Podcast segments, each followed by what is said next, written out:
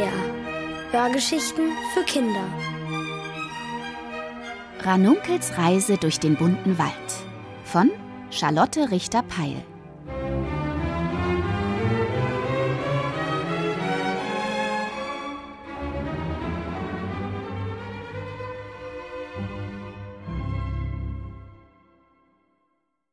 Grille Caruso kennt einen Trick. Auf dem Rücken meiner Maus Jule zuckele ich unter den Bäumen dahin und grübele über mein trauriges Schicksal nach. Waldgeist Egon, Oberaufseher aller Wälder, hat befohlen, dass mein runder Kugelbauch verschwinden muss, sonst werde ich aus dem bunten Wald verbannt und kann sehen, wo ich bleibe. Damit das nicht passiert, hat mich die alte Eidechse Elvira auf eine Reise geschickt. Zwei Tage habe ich noch Zeit, um herauszufinden, wie ich meinen Bauch loswerde. Jedes Wildschwein, jedes Reh und jeden Vogel, dem Jule und ich unterwegs begegnen, bitten wir um Rat. Doch niemand kann mir und meinem Kugelbauch helfen. Kopf hoch, Ranunkel, sagt Jule, doch langsam werden wir ganz verzweifelt. Es dämmert schon, und wenn wir morgen aufwachen, bleibt uns nur noch ein einziger Tag. In diesem Augenblick ertönt unter einem Haselstrauch ein feiner Gesang.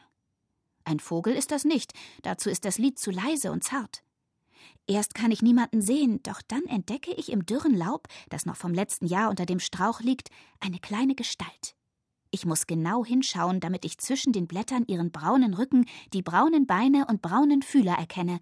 Im braunen Laub ist die Grille fast unsichtbar. Guten Abend, guten Abend, ich bin Caruso. Mit wem habe ich die Ehre? zirpt die Grille.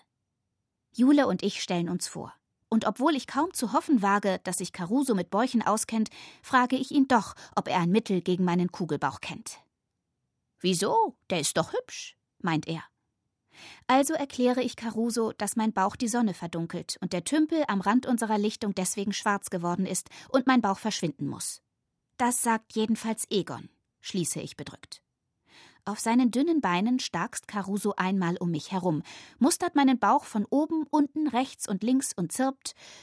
Wenn das so ist, da empfehle ich ein neues Kleid. Verblüfft gucke ich an meinem gelben Blütenkleid herunter, das hell wie die Sonne und golden wie ein Löwenzahn leuchtet. Was bitteschön hat mein Kleid mit meinem Kugelbauch zu tun? Caruso erklärt mir geduldig, dass man leuchtend gelbe Blütenkleider sehr gut sehen kann, genau wie die Bäuche, die in ihnen stecken. Dein Bauch muss unsichtbar werden, das ist die Lösung. Schau mich an.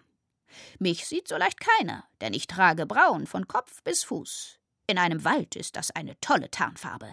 Ein braunes Tarnkleid, das ist es, was du brauchst. Doch woher kriege ich ein Tarnkleid? Die hängen ja nicht gerade im Wald herum. Während Caruso und ich angestrengt nachdenken, stöbert Jule, die Denken eher langweilig findet, unter dem Haselstrauch nach einem Abendbrot. Wollen wir eine oder lieber zwei Haselnüsse essen? fragt sie und hebt den Kopf. Zwischen ihren Ohren hängt ein braun verdorrtes Blatt. Es sieht aus wie ein Hütchen, unter dem sie kaum noch zu erkennen ist, eine richtige Tarnkappe. Und da weiß ich, was ich brauche. Ein Tarnkleid aus braunen Blättern. Damit die Blätter gut halten, stecke ich sie mit Tannennadeln an meinem Blütenkleid fest. Das ist zwar pieksig, aber pieksig ist mir lieber als Verbannung. Bald ist mein Blütenkleid unter den Blättern nicht mehr zu sehen, und meinen Bauch kann ich auch kaum noch erkennen. Schnell lege ich die Hände auf ihn, um zu spüren, ob er noch da ist. Ist er, und er ist warm und rund wie immer. Lange betrachten Jule und Caruso mein neues Tarnkleid. Dann sagt Jule: Naja, Wenigstens ist es ein Kleid, meint Caruso. Und das ist wohl alles, was man über dieses Kleid sagen kann. Es ist knittrig und verdorrt und braun wie Matsch, braun wie ein Mauseköttel. Ich streiche über die dürren Blätter und höre sie trocken knistern. Jetzt sollte ich wohl eine Runde tanzen. Ich muss ja ausprobieren, ob mein Kleid mich irgendwo kneift. Doch zum ersten Mal im Leben habe ich keine Lust. Ich fühle mich ganz fremd.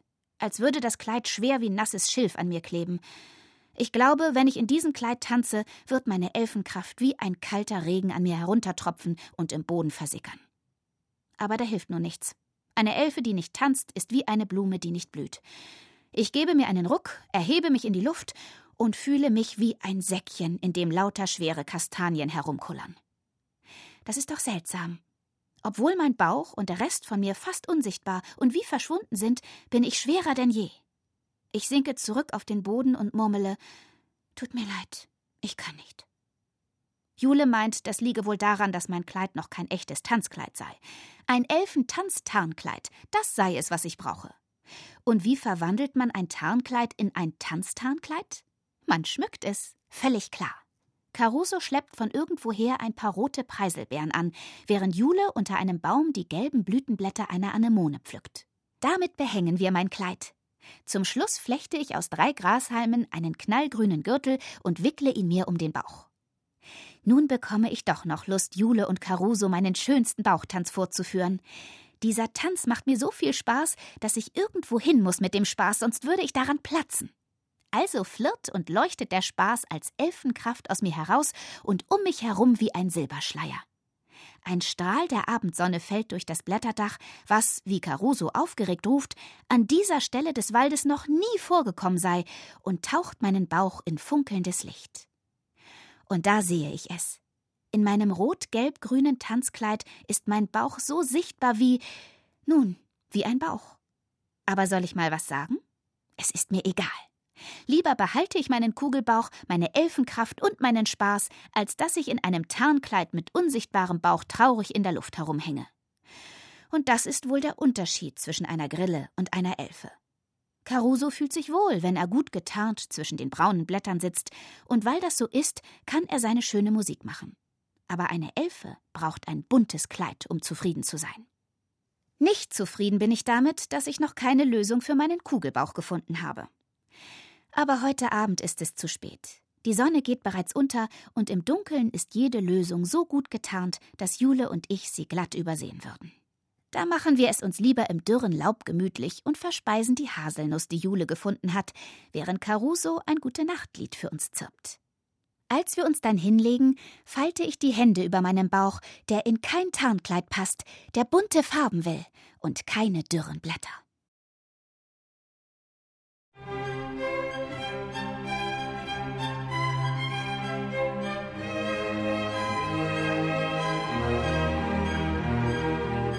Ihr hörtet Ranunkels Reise durch den bunten Wald von Charlotte Richter-Peil. Gelesen von Mirete Brettschneider. Ohrenbär. Hörgeschichten für Kinder. In Radio und Podcast.